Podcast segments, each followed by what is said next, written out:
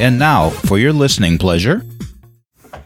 Hey there, welcome to the Daily Two Minute Podcast Thrive Live Thrive Zone. I'm Carol Sanick, author, life coach, and a high value woman, and the purpose of my podcast is to add high value to your life too. Ready? It's Love Moments Day, the day after Valentine's Day. That made me smile when I looked at the calendar. My advice is don't dig too deep into how it all started because there's a very dark side. Now you're all going to go to Google and look for the dark side.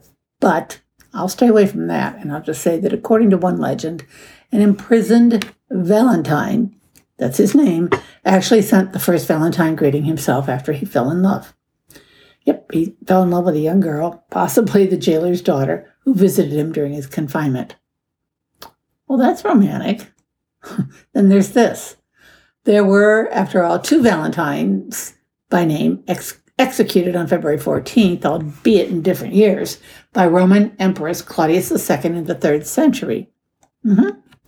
People have been sending Valentines to their loved ones for over 500 years.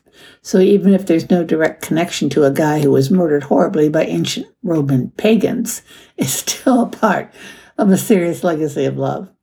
Billions, billions, yes, are spent on everything that has to do with February, February 14th. I have trouble with that.